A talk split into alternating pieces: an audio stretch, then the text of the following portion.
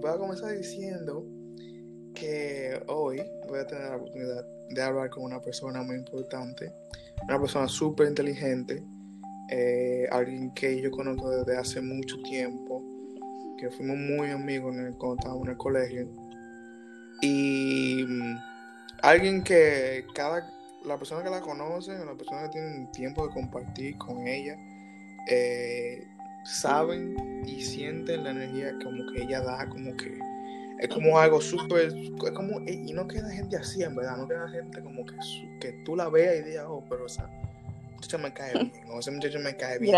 No hay gente, no hay gente así, en verdad. Y, damn, de buena gente y, y no sé, su pila de especial, pero tiene errores como tú y nosotros y... Exactamente. Y nadie es perfecto y es bueno que la gente lo sepa que nadie es perfecto, o sea, tú tienes errores y todo el mundo comete errores. Nosotros tuvimos un tiempo que fuimos, que la gente como que se vaya familiarizando, tuvimos un tiempo que éramos muy amigos en el colegio y éramos como mejores amigos. Y, pero después de tiempo, cada quien cogió su camino, después de tiempo, ella cambió de colegio y bla, bla, bla, bla, entonces nos separamos. Pero después de tiempo, el tiempo, el destino nos volvió a juntar y nos dijo, mío, usted tiene que ser amigo de nuevo y recordar los buenos momentos y, y bla, bla, bla. recordar esos días. Sí, y entonces la señorita Nivelka Vázquez va a estar hablando con nosotros hoy y yo creo que ustedes van a aprender mucho de ella y de mí, obviamente. Así que, ¿cómo, cómo estás? En primer lugar, gracias por la invitación, gracias por la consideración. Y nada, me siento bien. Gracias a Dios todo muy tranquilo, bajo control. Bien, genial, genial. Eh, lo primero que quiero preguntarte es, siendo, yo he hablado mucho, mucho con personas que han, que son así, más o menos parecido a ti, y es que son muy buena gente, y hay un problema en ser demasiado buena gente, ¿tú me entiendes? Porque hay mucha gente mala en el mundo, entonces cuando tú eres buena gente te quieren ver la cara de pendejo. Y confunden lo buena gente como con otra cosa. Y yo quiero como que tú me expliques cómo tú controlas ser buena gente y a la vez saber cuáles son las gente que quieren aprovecharse de tu amabilidad o saber cómo tú dices, oh, pues, tú te estás aprovechando de mí o, o, qué, o tú quieres ser mi amigo de verdad, cómo tú, cómo tú lidias con ese balance. Realmente a las personas se le nota cuando tienen un interés genuino hacia tu persona y para mí al principio de, de mis años en mi adolescencia fue un poquito difícil porque es como tú dices, como tú introdujiste el tema eh, la gente se quiere aprovechar de ti, te ven como un estúpido o simplemente como que en el momento que te necesitan te utilizan y simplemente, o sea, te sacan de su vida o no se vuelven más interesantes. Pero eh, con el pasar de los años tú te vas dando cuenta quiénes son las personas que realmente sí se interesan en tu persona y nada, con el tiempo tú te acostumbras a ver de lejos lo que viene. Sí, yo creo que tú, yo sé de lo que dicen que tú tienes que pasar por un sinnúmero de pruebas. La vida es como un juego, o sea, tienes que ir pasando las cosas, tú tienes que ver diferentes tipos de gente, tú tienes que aprender. Tú no puedes que te, te, te, hacen un error, tú cometes un error, te hacen una mala, lo que sea, y tú te quedas como que igual, o sea, no, tienen que aprender de eso. Y yo creo que esa es la parte de, Y lo que pasa es que hay gente que tiene demasiado muy buen corazón, pero entonces se ven afectados por eso, porque le han hecho demasiadas cosas, le han sufrido demasiado, no tienen confianza, no, no, no quieren meterse ni siquiera en una relación o lo que sea. Por eso mismo, porque tienen falta de confianza y dicen, no, pero tú no vas a hacer lo mismo que me hizo fulano, bla, bla, bla. Entonces, con respecto a eso, respecto a la gente que tiene esa falta de confianza, que no, mayormente no quieren meterse en relaciones con otra gente, mayormente no quieren amigos, mayormente se le hace difícil, en verdad, eh, confiar en otra persona. ¿Cómo, ¿Cómo se supone, aunque nadie tiene la respuesta de cómo hacer, pero cómo se supone que tú trates de relacionarte con personas? Porque al final del día, socializar es una parte clave de la vida. Tú no te puedes quedar encerrado en tu habitación sin hablar con nadie. Tú tienes que salir al mundo y tienes que ver cosas y que te hagan cosas como tú. Claro, eso es parte de la naturalidad del, ser humano. Pero Ah, yo reconozco que hay personas que necesitan ayuda profesional con un profesional de la salud mental en esos casos. Pero de acuerdo a mi experiencia con la vida, yo diría que es siempre bueno mantener la mente abierta porque no todas las personas son iguales. Absolutamente no. No todos son iguales, no todos van a tener esa intención de hacerte daño. Y creo que está de tu parte también observar el comportamiento de una persona cuando se dirige hacia ti, para tú entender lo que realmente esa persona está buscando en ti. Y así entonces tú decides si abrirte o no a esa persona.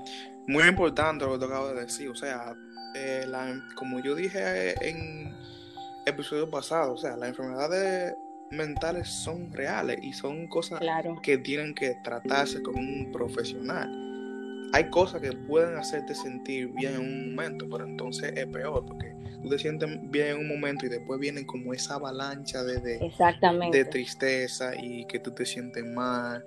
Y ahí tú te acuerdas y te acuerdas como que de, todo lo que te ha pasado. Y tú tienes que... Y eso vuelve paulatinamente. exacto. Y tú tienes que ir a un... ¿Cómo es? ¿Un psicólogo o un psiquiatra? Yo siempre me confundo. Psicólogo. Psicólogo es la... Yo tengo entendido. si, las personas, si las personas que saben sobre eso, que nos están escuchando. Exacto, que no eh, eduquen, por favor. O sea, escuchan algo malo, o sea, me disculpan, pero entiendo que el psicólogo es la persona que se que trata los problemas mentales con, con terapia y los psiquiatras son los que tratan ya con a nivel de, de químicos, Ajá. Eh, fármacos y cosas así. Sí, entonces vayan de un profesional de la salud mental si usted cree que tú eh, tiene depresión, si tú crees que tú sufres de ansiedad de cualquier tipo, eh, vayan a un, a un donde una persona que lo trate. O sea, es por el bien de ustedes y eso causa muchas secuelas después cuando tú ah, exactamente. Y, eh, eso es un tema perdón que te, que te interrumpa, es un tema muy controversial, principalmente aquí en la República Dominicana, porque la gente simplemente, o sea, no le dan importancia a nada de eso, incluso tú hablas con tus padres, y tus padres lo primero que te dicen, mira, no le des mente a eso, que, eso tú lo tienes en la mente, que sé yo qué sé cuánto, no, eso no es algo que tú mismo puedes luchar. Exacto. Con lo que tú puedes luchar tú mismo. Ok, hay personas que sí han logrado salir, pero le ha costado muchísimo y no todos tienen la misma habilidad. Entonces yo sugiero que sí, que se traten. O sea, tú no tienes que tener depresión, tú no tienes que tener ansiedad. Simplemente hay algo que si no sale de tu mente y te está perturbando, es bueno considerar ir donde alguien y desahogarte y que esa persona te ayude a salir de ese hoyo Sí, sí, es, es, un problema. Y tú también dijiste algo también muy importante, que es que aquí no se coge en serio las enfermedades mentales, lamentablemente. República Dominicana eh, para mí es un país machista, es un país donde la familia y hasta la misma madre crean a sus hijos siendo machistas. Y el que no le gusta, que yo lo que yo dije ahora mismo, bueno, es la verdad. República Dominicana es un país machista. Y crían a las mujeres, y si las mujeres tienen hermanos la crían la misma mamá para que le sirva a un hombre, porque tú tienes hermana, yo te apuesto, si tú tienes hermano y tú tienes, viven con tus hermanas, yo te apuesto que tú mandas a tu hermana que te busquen esto, que te frieguen, que trapen, que esto, esto, esto, Eso se llama machismo. Tú puedes hacerlo con tu propia mano. Si tú tienes hermanos, ellas no son tus sirvientas, ni tu mamá son tus sirvientas tampoco.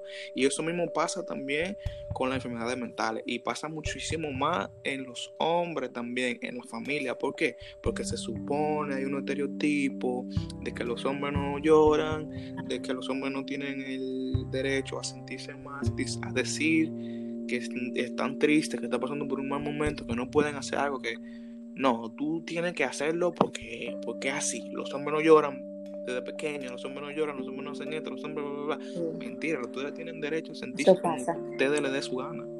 Eso pasa. Y yo, para no, para no generalizar un poco ese tema, yo realmente he tenido la oportunidad de conocer hombres muy sensibles. Aunque cuando tú por primera vez los tratas o tienes poco tiempo conociéndolo, tú dices, wow, pero esa persona sí es dura, esa persona sí es odiosa, esa persona sí es cerrada.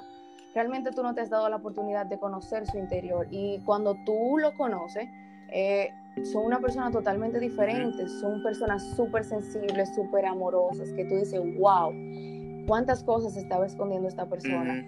Entonces, no obstante a eso, también hay madres que crían a sus hijos con la responsabilidad de la casa, de que tienen que limpiar, que hacer su propia comida. Y eso es algo que tal vez no se vea tanto en el país, pero sí, es, pero sí se está trabajando. Las madres están trabajando muy duro en esa parte. Eh, básicamente, eh, es menester que las mujeres también conozcan su, su fortaleza, de que ellas no tienen que depender de un hombre para tener un carro, una casa. Su propio cerebro le va a permitir estudiar o buscársela económicamente de manera digna para que ellas tengan eso que ella quiere entender sin tener que depender de un hombre. Exacto. Eh, yo estaba hablando con una persona en estos días sobre ese mismo tema, pero caímos a un tema que, que yo siempre me yo siempre he pensado y siempre como que he tratado de analizarlo pero nunca entiendo y es que a mí me, me parece una falta de respeto que hay alguna persona que tienen 30, 20 años trabajando, alguna persona que han dado su vida con trabajo y no tienen absolutamente nada. O sea, me refiero a que no tienen nada, nada material. Y que viven eh, trabajando, trabajando sin parar, pero para pagar el dinero para adelante, en, lo que sea, pagando lo que sea. Pero entonces, tan, hay gente en las redes sociales, hay artistas, no estoy odiando a ningún artista no, no, yo sé encanta la música de, todo tipo y si mí me gusta la canción, bueno, me gustó, pero no, no, no estoy discriminando a nadie, todo el mundo que haga lo que sea. Pero hay artistas que salen, que salieron ayer, salieron antes de ayer, hace una semana, y ganan millones de pesos, de dólares. Y son ricos de un día a la mañana. Y hay profesionales que duraron 10 años estudiando una carrera. Hay gente que su vida ha sido dedicada a los estudios, al trabajo duro y no tienen nada, no siquiera no tienen un carro. Yo conozco profesores, yo conozco profesores buenos que lo, tal vez tienen un carro, pero a chepa. Realmente yo he tenido, yo tuve la oportunidad hace poco de hablar sobre ese mismo tema con algunos amigos y llegamos a la conclusión de que la clase alta dentro de un tiempo, si las cosas siguen así, obviamente, la clase alta del país va a ser ese tipo de personas que no estudian, que se tiran al arte, que se tiran a eso de la pelota. No estoy diciendo que esas personas no tengan cierto nivel de conocimiento, pero la mayoría de personas son así. Entonces, eh, eso representaría un, un poquito de problema, porque no me quiero meter muy hondo en el tema, porque eso puede causar un poquito de polémica, pero no, es lamentable que o sea, es tu opinión, ¿qué importa si polémica? E, es un poquito lamentable que uno se pase, o sea, hay personas que se pasan la vida entera estudiando y trabajando muy duro para que al final del día estén trabajando, o sea, ganando dinero para sobrevivir. Exacto. Pero hay otro punto, y es que, como dijo un amigo, que voy a tomar su palabra, eh, hay personas que están estudiando una carrera por obligación para tener un trabajo y no porque realmente le guste eso. Entonces, eso representa un problema muy grande para la sociedad porque simplemente tú estás creciendo como un profesional mediocre en algo que a ti no te gusta. Y eso en algún momento de tu vida se va a convertir en una esclavitud.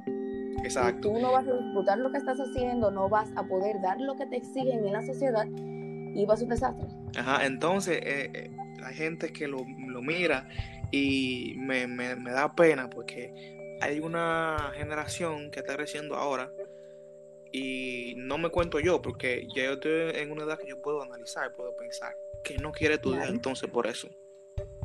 Ven que Fulano subió, que te subió una foto con muchísima prenda, muchísimo caro, muchísimo dinero y dicen, pero yo estudiando no es que yo voy a ganar tanto, ni voy a andar con tanta prenda, ni voy a tener tan caro. Y es lamentablemente es la verdad.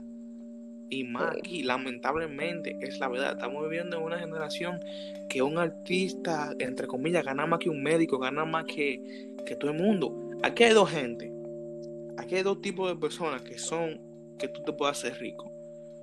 Fácil. No, tres siendo artista, siendo político o vendiendo droga. Una de esas tres tú puedes tener todo el dinero del mundo, pero un profesional no, un médico no. Entonces me preocupa esa generación que está creciendo ahora, porque vamos a, vamos a crecer una generación como tú, como tú dices. Y ni siquiera van a estudiar, porque si fueran profesionales, ok, por lo menos.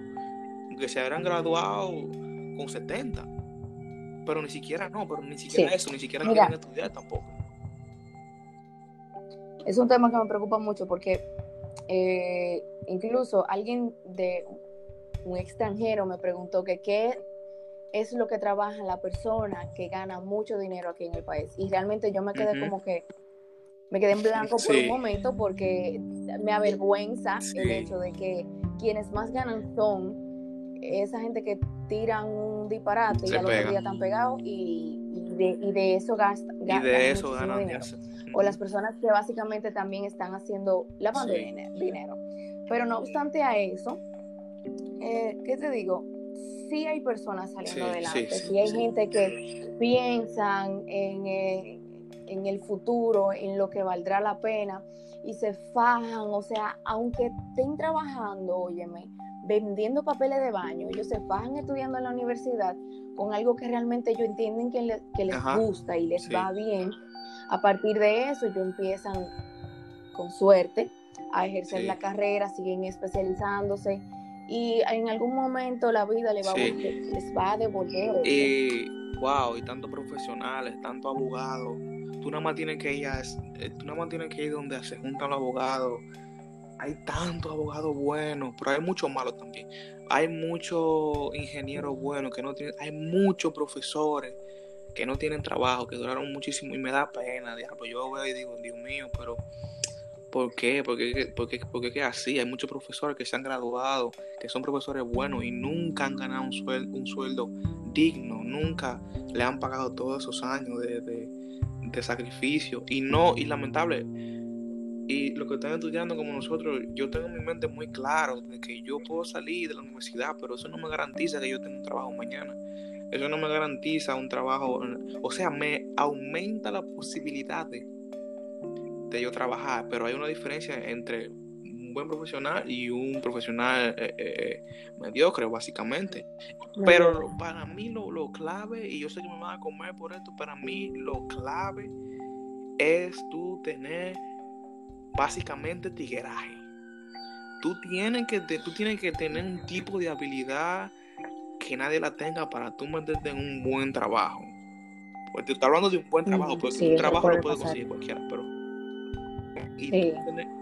un trabajo que te, haga, vivir, la vida que tú quieres, tú tienes que tener habilidades, tú tienes que ser hábil, ya sea una cosa que otro no haga, pero la habilidad vale ahora mismo, y es lamentable, la habilidad vale mucho más que cualquier título universitario. Un título universitario no te garantiza un buen futuro. Tú, después de salir de la universidad, tienes que tratar, tienes que moverte, tienes que ver dónde es que tú quieres, qué es lo que tú quieres hacer y toma exactamente.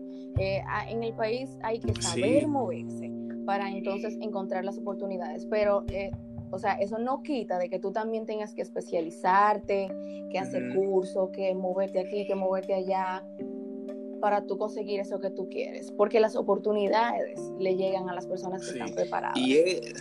Pero no es, perdón que te interrumpa, no es de no es de ignorar que el sistema en el país también se maneja de una manera un poquito complicada, para no decir... Eh, Disparate.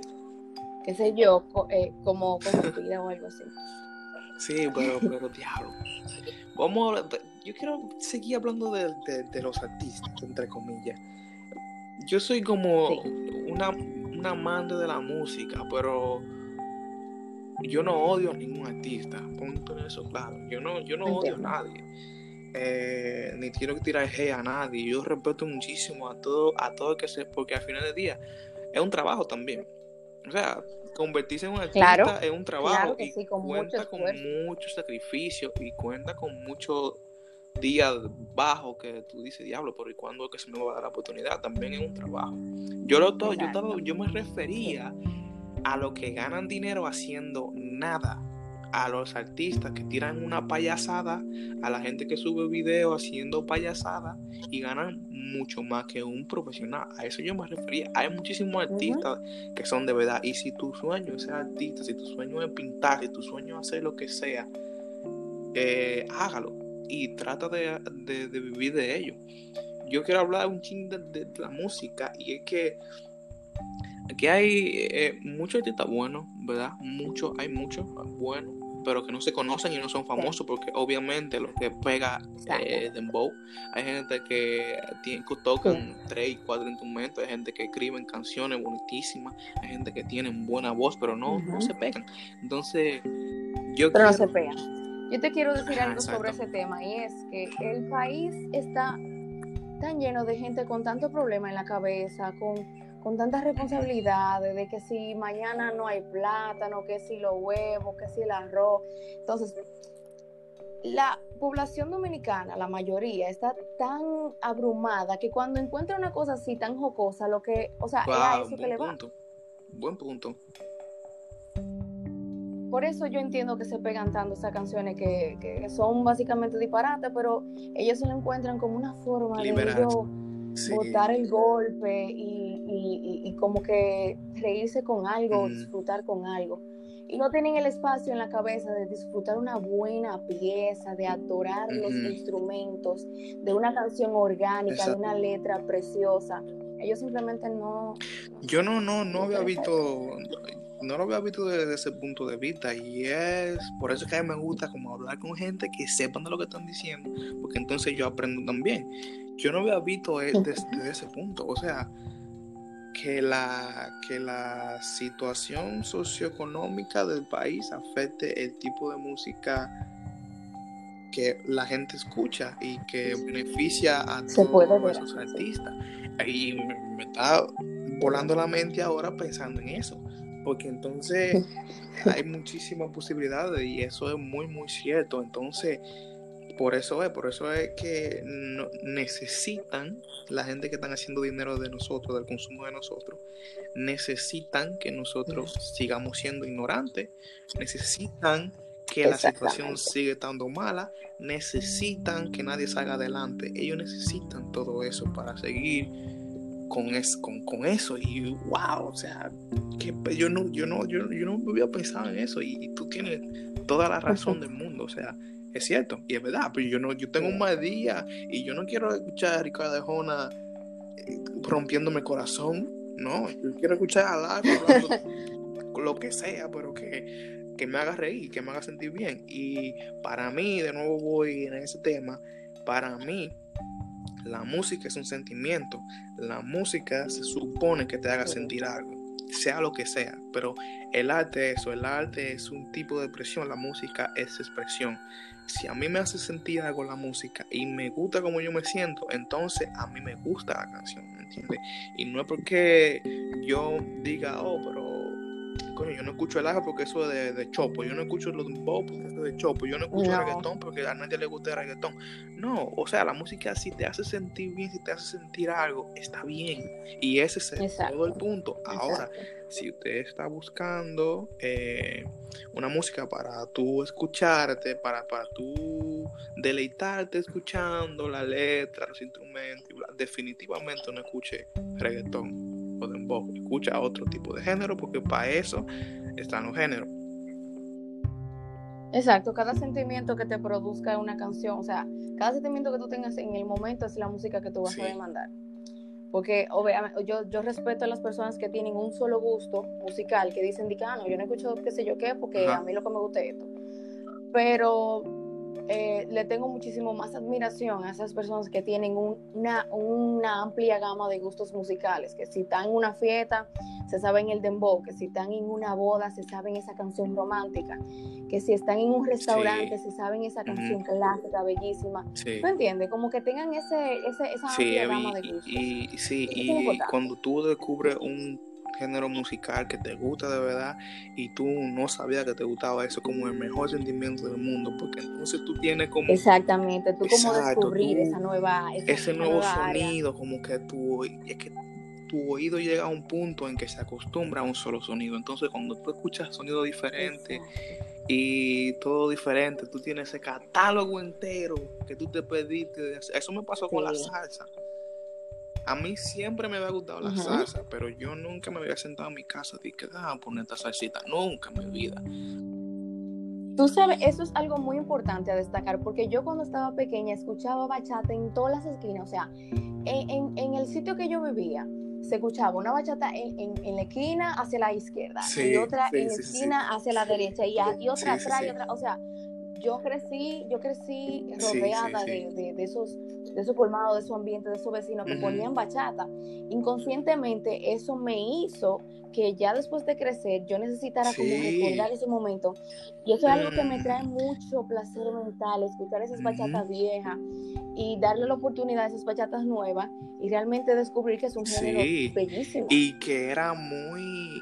Lo que tú acabas de decir, a mí también me pasó. Yo me sé toda la bachata del mundo y yo ni sé cómo que yo me la sé. Cuando yo la escuché de nuevo, Exacto. y, yo me la cantaba, yo dije, diablo, pero ¿y cómo diablo que yo me sé? Sí mismo, tu, tu cerebro Exacto, tu cerebro reproduce automáticamente esa letra y tú dices, wow, sí, ¿cómo yo hago diablo, no, mala mía que me voy a poner sentimental, pero es que yo soy así, con la, y más con la música.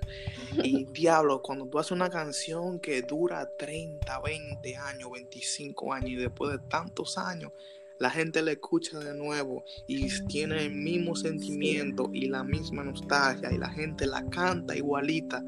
Que y gente que ni siquiera había nacido cuando tú tiraste esa canción, para mí es la música de verdad. Para mí para mí claro, es como, como lo último, como tú haces eso y ya tú, tú estás en otro nivel ya, porque es difícil, es difícil. Y eso le pasa. Y no sacan y volvemos al tema de dembow y de reggaetón. Eso pasa y eso va a pasar con el dembow, con el reggaetón no tanto, porque hay reggaetones viejos que todavía tú lo pones hoy y la gente te lo sabe, porque son buenas. Y que yo te voy a decir algo, eso depende del desarrollo de la música que, que, o sea, del desarrollo, del desarrollo que la música tenga. Porque si tú te das cuenta, el dembow viejo de antes, o sea, era puro relajo y eso fue algo que yo conversé hace ayer con una persona muy especial oh. y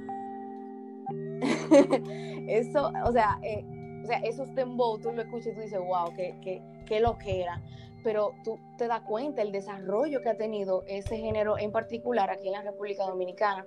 Y dentro de un tiempo, el consumo de esa música va a ser tan grande y tan aceptado que se va a convertir en un símbolo de del país.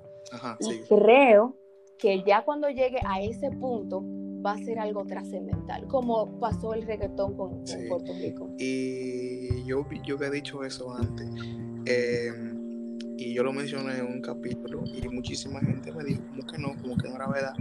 Y yo decía que la bachata en tiempos anteriores también era similar al dembow. ¿Qué pasaba con el dembow? Era que era una música estrictamente para un grupo social de personas, básicamente de, personas que se juntaban en lugares específicos, para no mencionar nombre.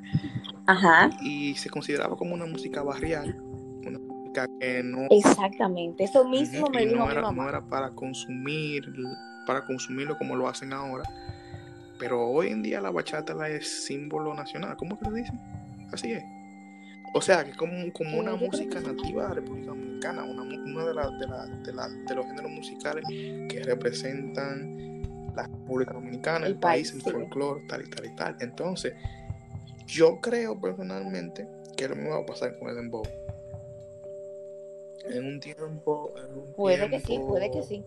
Eh, no puede ser en dos años, en tres años, tal vez no sé, en cinco años. Pero después, tal vez hay una gran posibilidad de que lo mismo pase con el Dembow. Aunque Dembow no hay mucha letra que buscar, ¿no? aunque la, en de la bachata, que es un género muy melancólico y muy romántico, el Dembow no es así. Pero también la bachata comenzó siendo un género así mismo, sin mucho contenido lirical, muy explícito, pero y después como romantizando, después no, no estoy viendo que esa evolución esté pasando con el dembow ahora, pero tal vez en un par de años tal vez sea así, y si es así, entonces mi predicción y la tuya tal vez se hagan realidad. Sí, puede ser. Y eso me, me voy a la cantidad, pero tú escucabas Dembow y tú eras chopo. Yo, yo, ya yo me vi diciendo eso y dije, ya, pero tú eras chopo. Como los viejos ahora que me dieron eso. Sí. Con todo el respeto que tú te mereces, yo voy a, a de, de, ¿cómo se dice? Diferir un poquito con esa, con esa, con, esa opinión tuya. Y es que yo sí tengo fe en que el Dembow va a evolucionar, porque lo está haciendo, lo está haciendo. Antes tú, eh, o sea, era normal repudiarlo porque la, o sea, la letra era demasiado, no te dejaba nada a la, imaginación. Ahora es un poquito más reservada y el ritmo aún mucho más pegadizo. Y, o sea, no es de negarle a nadie que tú en una fiesta un día vas a decir, pero eso está durísimo, esa pila está durísima. ¿Cómo era que yo nunca le había dado así que la oportunidad del dembow? Pero créeme que sí, que Sí, y yo creo que están, están, haciendo más creativos y yo creo que, que la... No, vamos a dejar eso para otro tema. Vamos a decir, y vamos a dejarlo para otro capítulo, porque entonces me voy demasiado lejos. sí, pero en final de día, escuche su dembow, escuche su reggaetón, eh, escuche lo que sea, no importa, este, este podcast es sobre eso. Usted su gusto, su, su, su, forma de ser, usted la exprese de cualquier tipo de forma, usted la saque, usted no, tenga vergüenza de decir, miren, este soy yo, así es que yo, esto es lo que me gusta, así es que yo actúo y tal y tal. Pero, hablando el tema radicalmente, voy a eh, eh, voy a entrevistarte ahora, que estás ready. Eh, nuestra señora aquí, nuestra amiga eh, mi amiga del alma, eh, pasó por un tiempo que yo creo que todo el mundo ha pasado. Y yo creo que por aparte de que la vida te hace transformarte, aparte de que la vida te da golpe, tú dices, coño, me voy a eh, voy a desviarme un poco y voy a cambiar. Yo creo que nosotros nacemos con eso. Yo creo que nosotros en el fondo tenemos eh, la, necesidad de cambiar radicalmente, de dar un cambio no solo de look, sino de pensar. Yo creo que el ser humano desea un día levantarse y tener el valor y decir, esto es lo que yo soy y eso es lo que yo quiero hacer. ¿Tú me entiendes? Entonces, yo quiero preguntarte, en ese tiempo que tú pasaste, que no voy a dar mucho detalle, pero en ese tiempo, ¿qué fue lo que pasó por tu mente? ¿Qué te dijo a ti? Eh, ¿Cómo tú te sentiste en el momento que tú decidiste cambiar? ¿Te sentiste aliviada? ¿Tú te sentiste como que tú estabas haciendo algo mal? ¿Cómo tú te sentiste? Realmente yo en un momento llegué a pensar que eso solamente funcionaron, o sea, eso solamente pasó porque las, porque las oraciones de mami fueron contestadas. Porque yo estaba muy cerrada en ese, en ese ambiente y yo decía que no, que yo no tenía necesidad de cambiar porque esa era yo. Y así era que yo me sentía y yo me sentía súper bien expresándome así. Pero eh, no es menos cierto que la vida te va dando lecciones y tú de eso obviamente tienes que tener, tomar notas y madurar eh, sobre ello. Porque con algunas decisiones que tú tomas en tu vida, o sea, tú te das cuenta que con eso tú no vas a avanzar mucho y decides cambiar tu mente, pero eso no es algo que pasa de un día para otro es algo que va trabajándote en tu mente, tú vas cambiando esa forma de vestirte o esa forma de peinarte o básicamente de tratar a las personas, tú te abres más. Sí, y yo... Te das cuenta de lo bonito que es tú realmente estar abierto socialmente hasta cierto punto. Y ha sido muy bonito. Sí, sí, y, yo no lo entendía al principio cuando... Lo que, vamos, voy a explicar un poco lo que, lo que nosotros estamos hablando. Nosotros estamos hablando que claro. hubo un tiempo en que Anibelka eh, cambió su look literalmente, o sea, radicalmente, y literalmente, imagínate. Radicalmente, eh, se vestía muy diferente, su estilo era mucho más oscuro, eh, su tipo de música que escuchaba era más oscuro, todo de ella era, no sé, cambió, o sea, cambió. En esa etapa hubieron muchísima gente que le pasó lo mismo pero yo al principio no lo entendía y eso fue en el tiempo en que ella y yo como que nos separamos un poco. Eh, sí, y yo vi fotos y tal, y tal, y decía, pero ¿cómo va a ser? O sea, ¿por qué? ¿Qué pasó? ¿Por qué ella está así? Bla, bla, bla. Pero nunca me atreví a preguntarle nada. Por, tal vez por miedo, tal vez porque me sentía, eh, ¿cómo se dice? Tal vez como me sentía como, como intimidado. No, no, no. Aterrado. no, pero intimidado, sí por lo que tú ibas a decir o lo, que sea. Yo no entendía, pero después, me, después de que yo crecí, te fui entendiendo y yo también pasé por un tiempo así. No cambié tan radicalmente, pero cambié mucho. Entonces, para mí eh, fue, fue algo muy valiente de tu parte y yo admiro mucho a la gente ah, que, hace eso. ¿Por qué? Porque es muy difícil cambiar y expresarte de esa manera y decir, a mí no me importa lo que tú pienses, así que yo voy a hacer ahora. Y eso fue Sí, yo recuerdo que una vez, y discúlpame que te interrumpa, yo recuerdo que una vez tú me dijiste, wow, a mí me encanta mucho tu estilo, porque a ti, o sea, tú como que eres muy fearless, o sea, eso nunca se me va a olvidar a mí. Eso fue hace como, qué sé yo, años, eh, cinco años. Sí. Algo así. Pero eh, ¿cómo te digo? E, es ese, ese es el punto, ese era el punto, eh, como que alejar a la gente de ti con las cosas que tú hacías porque simplemente tú querías proteger del trato que la gente te daba. Y yo llegué a un tiempo en el que básicamente me quedé sin amigos totalmente. Y yo me sentía cómoda con eso y por eso seguía en ese, tenor. Pero luego me fui dando cuenta que habían cosas que la vida me exigía, en las que yo tenía que ser más activa o más despierta y que de esa manera obviamente me iban a traer cosas buenas, eh, tú simplemente vas a abrir. Ese fue como, como la revelación final, eso fue como lo último, como... como... No obstante a eso, Gaby, o sea, eso fue hace más de 10 años, más o menos. Eh, Luego de eso yo tuve otra recaída muy fuerte, o sea, fue algo que yo nunca me iba a imaginar en mi vida. Pero todo, o sea, crecer es algo muy difícil. Sí. Realmente. Wow. Se necesita, se necesita de mucha comprensión, perdón, se necesita de mucha comprensión, es la palabra, de las personas que están a tu alrededor. Y cuando tú como que no obtienes eso del todo, como que tú decides cerrarte y no dejar que la gente se entrometa en las cosas tuyas. Y es así como tú mencionaste, yo consumía una música muy oscura y aún lo hago, pero tengo cierto límite en lo que eso infringe en mis sentimientos. O sea, yo tengo un total, total control sobre Sí, eso fue como, como... Pero antes sí influía mucho. y también eh, wow, y, y, lo que yo digo siempre, y diablo, ustedes me tienen que agradecer a mí que yo siempre se lo digo. Ustedes ven como la música y la ropa expresan tanto, tanto sentimiento. Y como tú te ves día a día. Y la gente lo, lo, toma como, como, como si no fuera nada. La música que tú consumes y tu ropa dice mucho de ti y expresa tanto sentimiento. y es, ah, yo no sé, algo que, a mí me encanta y cada vez que, yo pienso en eso, no sé, es como, como algo que a mí me gusta. Que sea, que sea así, que se exprese tanto, que sea una manera de nosotros expresarnos, que sea arte. Es porque eso es, eso es, o sea, es arte. Y la gente parece que tiene miedo a esa palabra. Todo eso es arte, cada cosa que, que que exprese un tipo de sentimiento. Y para mí, como yo te lo dije ese día, o sea, eso fue como algo que yo nunca haría. Y algo que mucha gente no se hubiera atrevido a hacer. Fue eso lo que tú hiciste.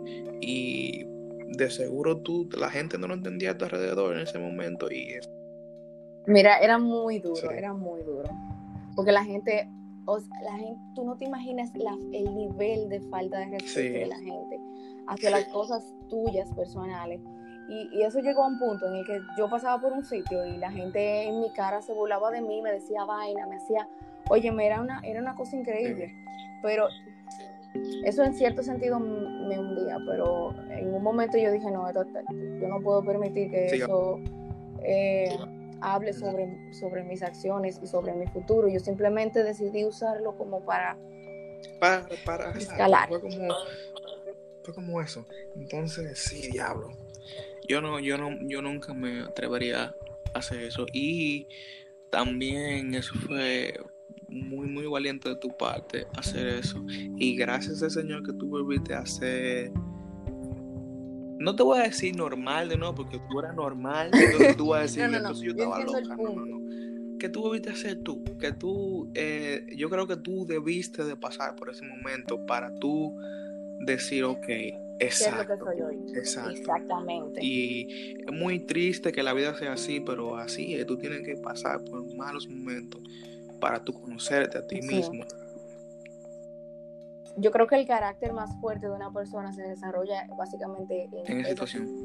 en esas experiencias que tú mismo puedes vivir, esos errores muy fuertes que tú vives. Y luego de un tiempo tú tomas las enseñanzas de eso y eso es lo que hace que tu carácter sea más fuerte. Sí, y eso es lo que te hace como persona.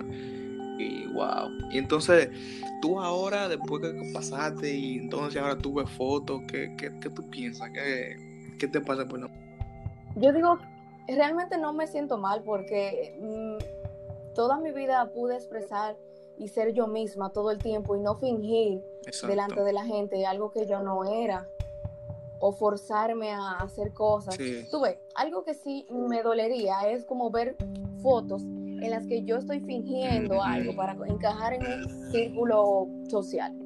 Algo que sí pasó, obviamente sí, o sea, todo el mundo tiene una etapa en el que quiere encajar en algún grupo social y se pone a hacer cosas que Exacto. caracterizan ese grupo social y tú simplemente no te sientes como que perteneces a eso y tú Exacto. abandonas. Y hay, hay- Hay gente que se siente muy mal por Sí, eso, por sí. no encajar, pero algo que tú siempre debes tomar en cuenta, si eres una persona que te sientes mal porque no encajas en un, qué sé yo, en un círculo social, es ser tú mismo y te aseguro que siendo tú mismo tú vas a encontrar personas que, que le guste tu fo- forma de ser, aunque te tome mucho tiempo. A mí me tomó mucho, muchísimo tiempo reco- eh, volver a conseguir amigos y Sí. eso, me tomó muchísimo tiempo. Pero y vale cuando, pena, y cuando vale tú 100%. eres tú mismo, tú encuentras personas reales. Cuando tú eres tú mismo, tú encuentras tus verdaderos amigos. Cuando tú eres tú mismo, tú encuentras tu verdadero amor, tu verdadero, tu verdadera pareja, tu, te enamoras por primera vez. ¿Por qué? Porque cuando tú estás siendo una persona que tú no eres, tú te rodeas de personas que creen que tú eres otra persona. ¡Diablo! Un trabalengua, pero tiene mucho sentido. Cuando tú te rodeas de Sí, personas que creen que tú eres otra persona.